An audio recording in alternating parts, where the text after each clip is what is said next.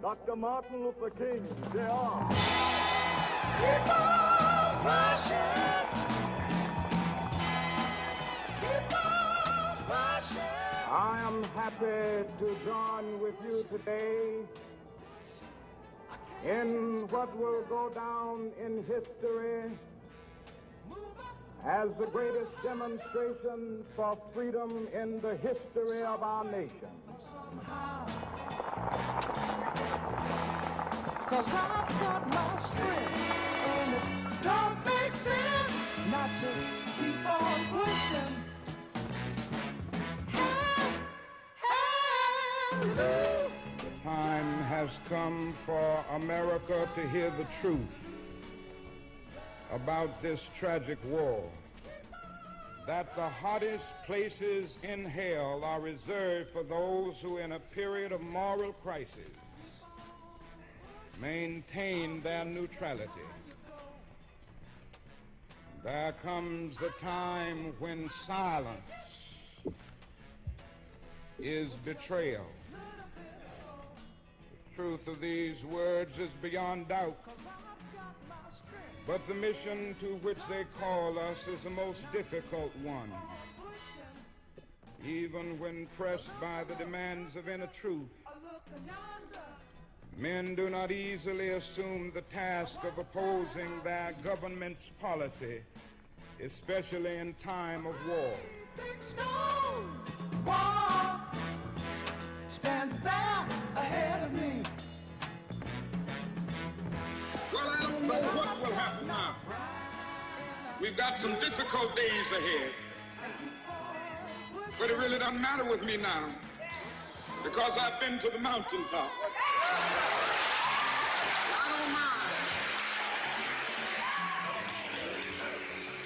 Like anybody, I would like to live a long life. Longevity has its place. But I'm not concerned about that now. I just want to do God's will. And He's allowed me to go up to the mountain. And I've looked over and I've seen the promised land. I may not get there with you, but I want you to know tonight that we as a people will get to the promised land.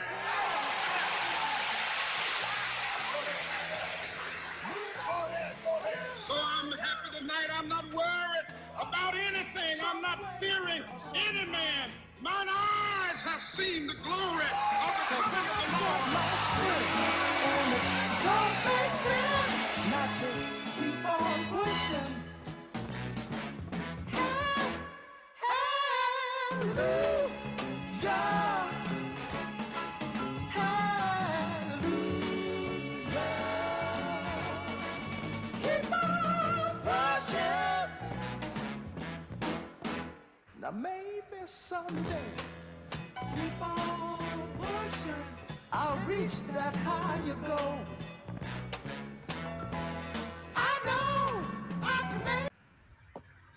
All right, all right, all right.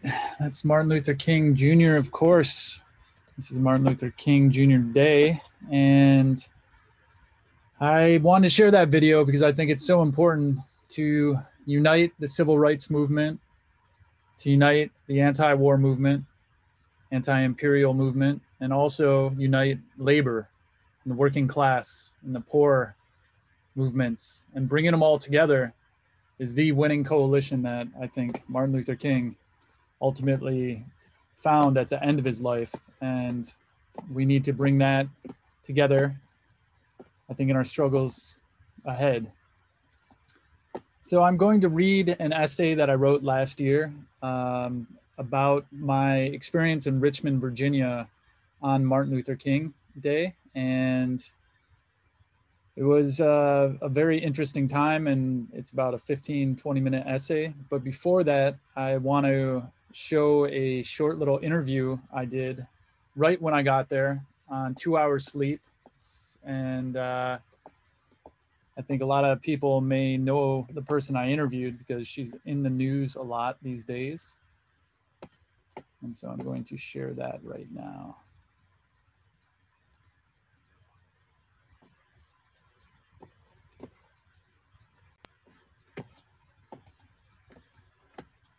Parkguns.com. Fantastic. Yeah, if you want to move okay. over. Yep.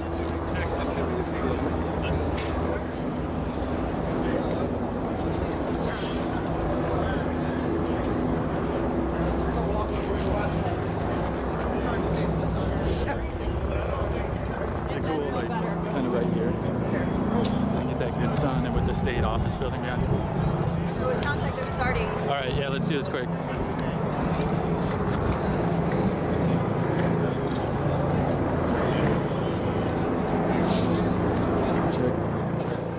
All right, uh, let me make sure. You mean look at you or the camera? Uh, you can look at me, I think, or I mean, you can kind of see it right there.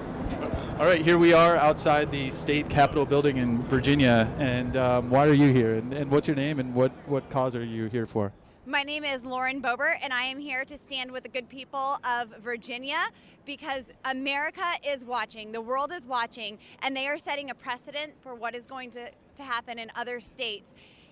We want them to stand strong because if they fall, we all fall, and everyone is coming after our freedoms. We are electing officials to secure our rights, and they're not doing that. They're selling them away to the highest bidder, and it's time that regular Americans wake up, step up, become engaged, involved, and active in their communities, and even begin to run for office. We, the people, need to take back the office. We see here in Virginia right now that they have a fence around the people's house, and that's not right. And, uh, you know, uh, there's threats of our First Amendment being um, just absolutely annihilated here today, no pun intended. Um, and we're just we're just here to talk about our rights and fight for them. And, and where are you coming from? Rifle, Colorado. Yes, I own uh, Shooter's Grill in Rifle, Colorado. All of the waitresses open carry firearms, and I have been an advocate for the Second Amendment for nearly seven years, uh, which just opened a big door to an advocacy for freedom and America and our Constitution and the great people in our nation.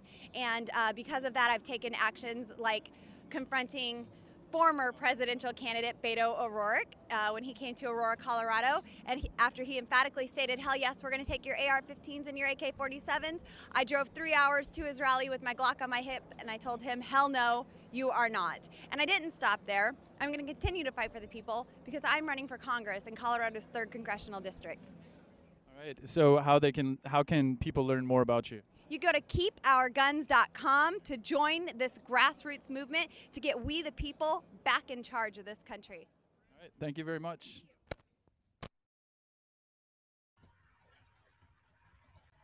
So as you can see, um, didn't really have any pushback. I was on two hours sleep, drove from DC to Richmond that day, and just kind of wanted to go there and document and uh, not really push back on anything. I just wanted to kind of see what was going on because, as I understood it, in Martin Luther King Day in Virginia and Richmond, there was a huge um, call out for people to come out and really um, showcase their Second Amendment rights to open carry firearms. And there was just some talk that um, this movement is going to be the movement that we're going to see, you know, over the course of the 2020 presidential campaign into 2021. So even January 6th, um, a lot of people are shocked and surprised. I think people just haven't been really watching what's going on and and what a lot of Americans are upset about. So at the same time, I have a different take than a lot of people, and I want to put it into an essay. And I'm going to read that right now. And this is a year ago when I wrote it, before COVID and before the presidential election was really even determined on the uh, Democratic side. So I'm going to share my screen and just read along and follow along as I read.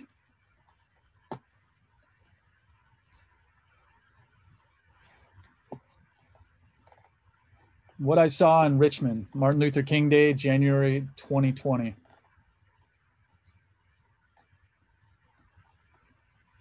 The ghosts of the American Civil War continues to haunt us today. The Civil War officially ended with the surrender of the secessionist leadership of the Confederate Army on April 9, 1865. Six days later, Abraham Lincoln was murdered by Confederate assassins.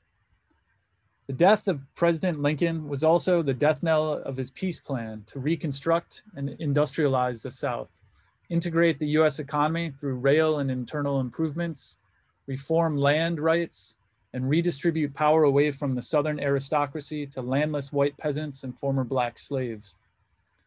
Yet since the end of the Civil War, the failed promise of uprooting the cancerous seeds of poverty, racism, and exploitation means they have only grown and strengthened throughout the land. Without hyper attention to organize a collective solution, we may see this wonderful and messy project called democracy come to an indefinite pause in the near future. As 2020 unfolds, I sometimes feel like the ideology that drove the mind of the Southern Confederate traitors, who ultimately surrendered after losing the battle they started, are now finally, many generations later, on the verge of winning their war. Labor, dear friends, is at the heart of slavery. What does liberty and what does liberty and tyranny do have to do with labor? Lincoln provided an answer. The world has never had a good definition of the word liberty, and the American people just now are much in want of one. We all declare for liberty, but in using the same word, we do not all mean the same thing. With some, the word liberty may mean for each man to do as he pleases with himself and the product of his labor, while with others, the same word may mean for some men to do as they please with other men and the product of other men's labor. Here are two not only different, but incompatible things called by the same name, liberty. And it follows that each of the things is, by the respective parties, called by two different and incompatible names, liberty and tyranny. The shepherd drives the wolf from the sheep's throat, for which the sheep thanks the shepherd as a liberator, while the wolf denounces him for the same act as the destroyer of liberty, especially as the sheep was a black one. Plainly, the sheep and the wolf are not agreed upon a definition of the word liberty. Liberty is more than just freedom from ty- tyranny. To be free, you need to own the product of your labor and the tools to produce it on land that is yours. When you own the means of production and you sell a product, you retain your freedom. But when all you have to sell is your labor, in essence, you're selling yourself and losing freedom. This forgotten concept of wage slavery was widely discussed around the time of the Civil War. Frederick Douglass, the great abolitionist, author, orator, former slave, and US ambassador to Haiti after their successful slave revolt against France, remarked on labor by writing, Experience demonstrates that there may be a slavery of wages only a little less galling and crushing in its effects than chattel slavery, and that this slavery of wages must go down with the other. In Alex Gourevitch's essay, Our Forgotten Labor Revolution, he writes, Lincoln himself had declared prior to the war that free labor was not the same as wage labor. The prudent, penniless beginner in the world labors for wages a while, saves a surplus with which to buy tools or land for himself, then labors on his own account another while. This is free labor. The promise of American freedom was that everyone might enjoy this full independence. Through Lincoln's 1863 Emancipation Proclamation and the Union Army's victory over the secessionists, the United States outlawed labor's most degraded form called chattel slavery, which makes one person the owner of another person as his property.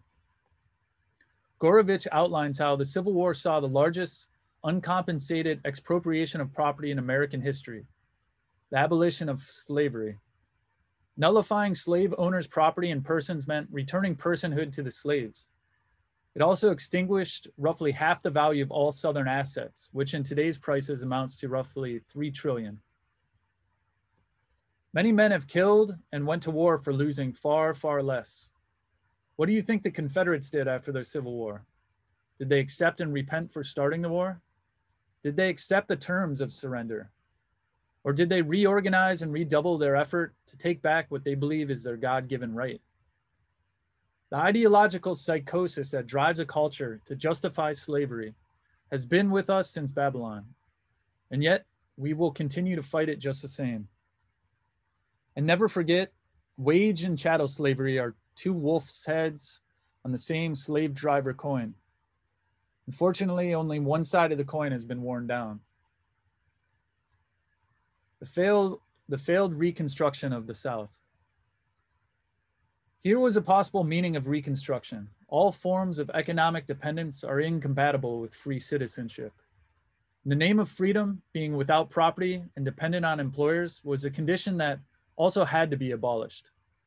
Free people had a right to some share of the means of production, be it land or some other productive property.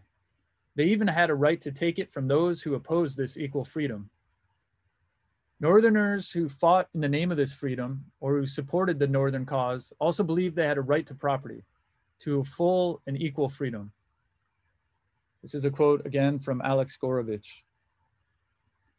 The night Lincoln was assassinated, his powerful wartime Secretary of State, William Seward, was knifed repeatedly by another assassin, but luckily survived his wounds.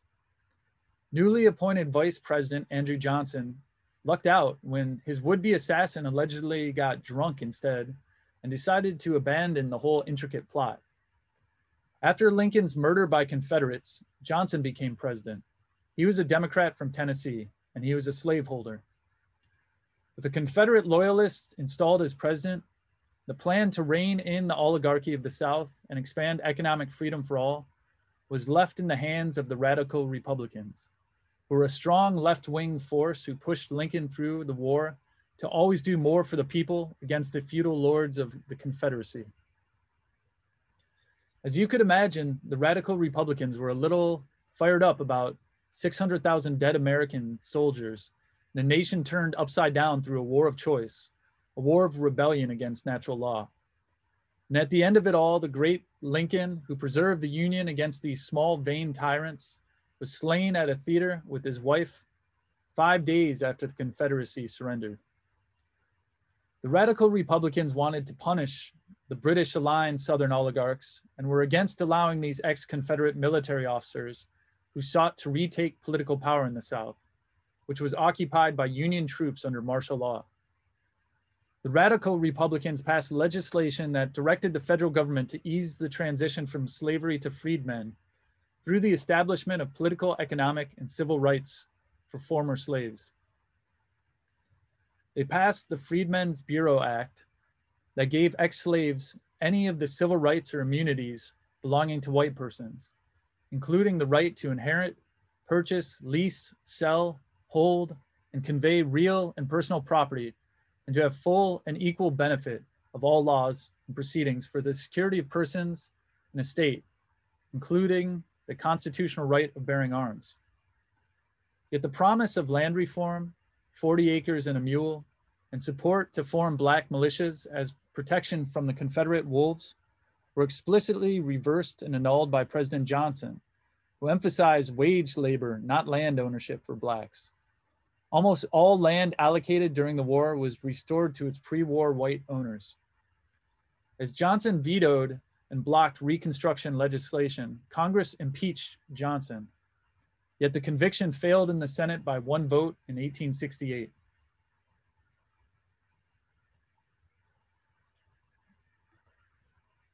During this time, the Southern and Northern ruling classes began to align their interests. According to Gourevitch, Northern Republicans aligned with former Confederates agreed to end Reconstruction of the South when the industrialists, merchants, and financiers that made up the heart of the party started to fear that workers in the North were taking the promise of emancipation too seriously. By 1872, Congress voted to completely shut down the Freedmen's Bureau. Around this time, Jim Crow laws exploded through the US, which enforced racial segregation. The secessionists continued to consolidate political and economic power. 30 years after the war in 1896, Jim Crow was codified by a Confederate ideology in the US Supreme Court that upheld Plessy versus Ferguson. The separate but equal legal doctrine became the law of the land. Reconstruction failed because workers were seeking to liberate their labor from another's control, both in the South and the North. Despite a battle won, the war continues on.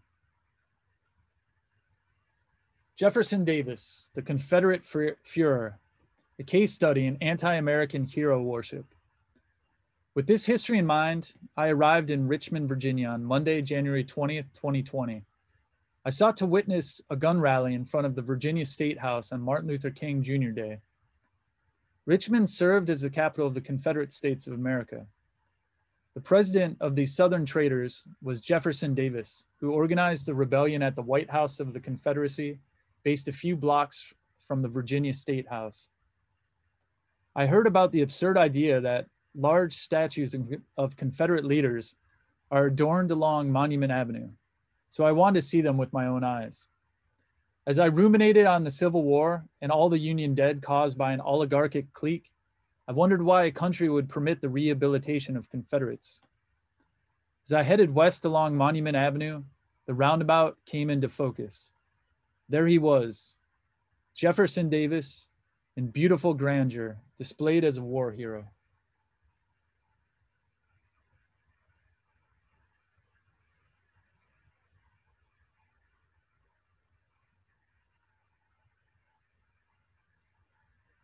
What would the world think if citizens in Vienna, Austria, or Munich, Germany created a similar worship statue of Chancellor Adolf Hitler?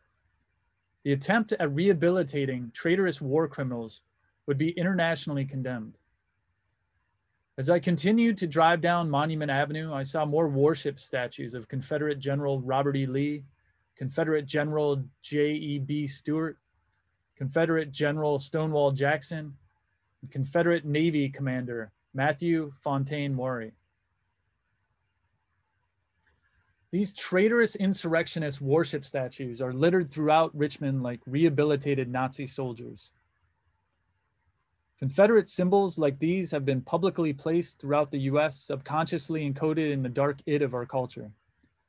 As of 2015, researchers documented almost 200 schools named after Confederate traitors. The US military alone has 10 bases named after Confederate soldiers. Don't forget that the Confederates lost. We are naming our military bases not only after traitors, but losers. This is a scandal and a disgrace. Maybe this is why the US hasn't won a war since World War II, but I digress. So, when and where did this movement come from? When did it become acceptable to publicly worship anti American traitors? The chart below shows the formation of the fascist white robe Ku Klux Klan in 1866 as a stormtrooper movement to intimidate the freedmen. Yet only a handful of Confederate sites were erected for a generation after the Civil War, which makes sense since much of the Union soldiers hated everything the traitors stood for. Plessy versus Ferguson opened the era of public worship like never before. There appears a short full, a, a short, there appears a short lull of insurrection worship for a few years after the defeat of the Nazis in World War II. Yet the number of reactionary traitorous worship monuments exploded in response to labor and civil rights struggle, struggles around the 1960s. And the Confederate monuments kept getting built through the 1990s and into the 21st century. And I'm showing a graph now of when these different monuments were put up. This graph was created by the Southern Poverty Law Center. And a lot of these monuments came down over the summer because of BLM activists taking them down. Apparently, some continue to hope that the insurrection will happen again. Or maybe these statues should serve as a reminder of the near universal status of the US worker as dependent on wage labor with little to no property, no hope for true freedom and independence. Meanwhile, the day of reckoning moves closer. So this brings me to MLK Junior Day in Richmond, Virginia. Must confess, I'm extremely fond of Martin Luther King Jr. I'm obsessed with listening to his speeches and reading his writings. The more I learn, the more I find one of the most courageous philosophical individuals who was promoting universal love and strategic organizing, propelled by a network of the most conscience, conscientious activists in the nation. Before his assassination on April 5, 1968, King was organizing a Poor People's March on Washington, D.C. to address the wage labor issue where people did not own the means of production and thus were not free. The fact that 75% of Americans widely disliked King at the time of his death is probably why it took until the year 2000 for all 50 states to recognize the federal holiday, which was officially signed into law in 1983.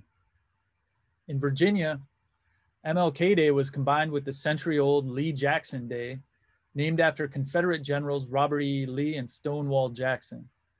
And in the year 2000, Lee Jackson Day was moved to the Friday before MLK Day, which falls on the third Monday of every January.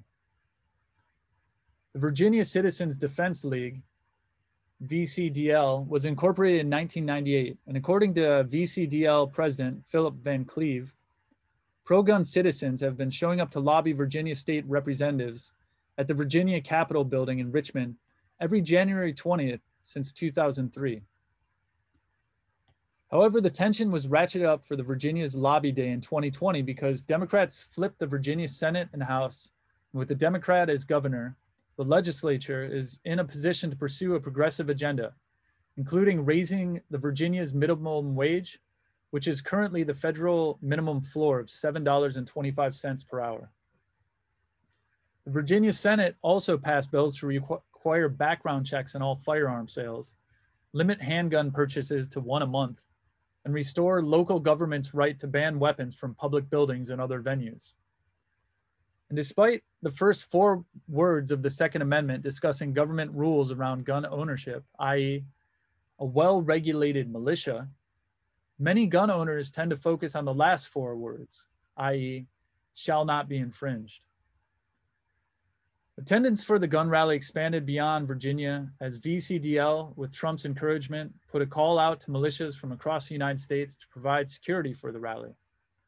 Governor Ralph Northam declared a state of emergency, banning any weapons on Capitol grounds until the Tuesday evening after the rally. To add more fuel to the fire, six neo Nazis who are allegedly part of the base were arrested just days before the rally. The Georgia arrest came a day after three other suspected neo Nazis affiliated with the base were arrested in Maryland.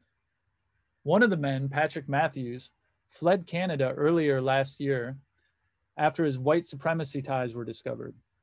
A former reservist in the Canadian Army, Mathews trained as a combat engineer and is an explosives expert. With all the threats of violence, the annual Martin Luther King Day Vigil and Day of Advocacy was canceled. Thankfully, the day ended without violence. But I've been struck by a comment made by the Virginia delegate, Lee Carter from Manassas, who received numerous death threats and was forced to stay at a safe, safe house out of fear for his safety instead of doing his job as a legislator on lobby day. He is often the most progressive member of the Virginia legislature, legislature by introducing bills on public workers' rights to strike and raising the minimum wage.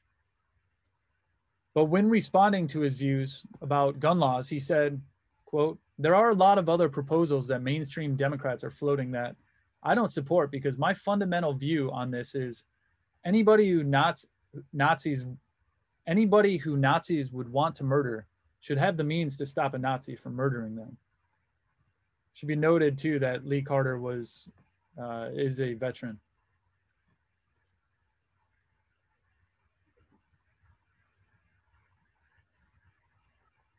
Reflections from MLK Day in Richmond.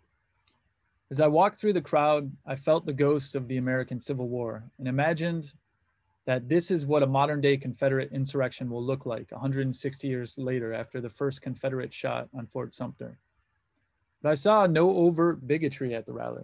And despite the rally being predominantly white male, males with beards and guns, there were a small number of females and non-white Americans who also carrying guns and supporting the rally.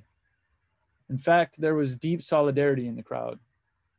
Yet I would advise these fellow citizens to turn their gaze and celebrate MLK Day by doing good works that remind us of the need to eliminate poverty for ourselves and our fellow Americans, in which 60% can't afford a $1,000 emergency.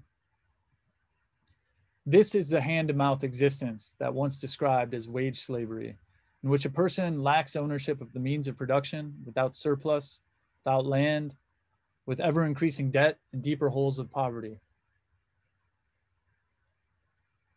I would have preferred that we marched together to the Federal Reserve Bank of Richmond a few blocks away and demand low interest loans through the Federal Reserve discount window to rebuild infrastructure through the mid Atlantic region and create high paying union wage jobs.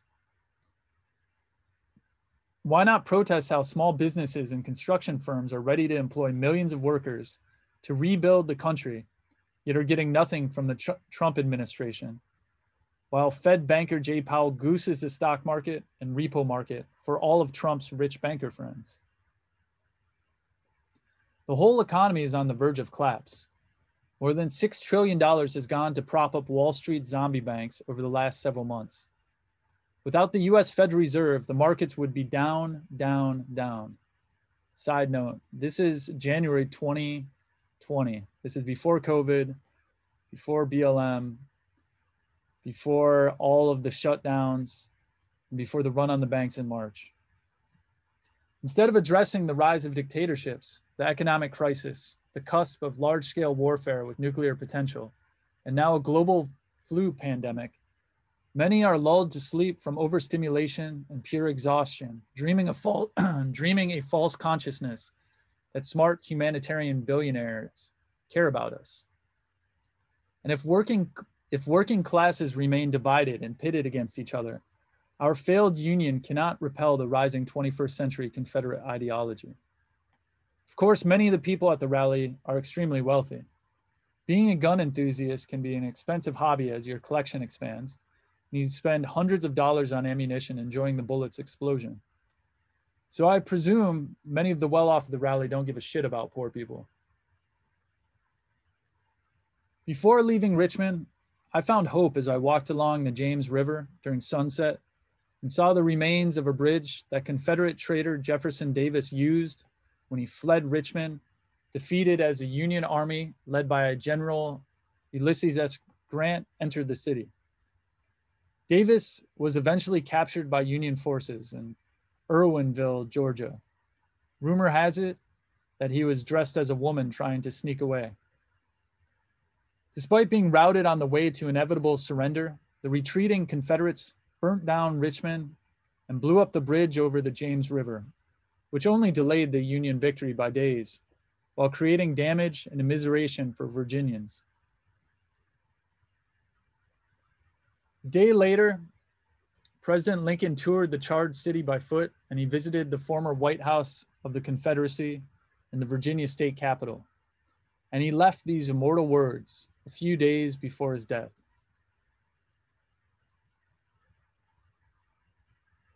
Thank God that I lived to see this. I too look forward to seeing the day when the Confederate ideology is vanquished from the earth. And only a united front will defeat the Confederates, as was done before.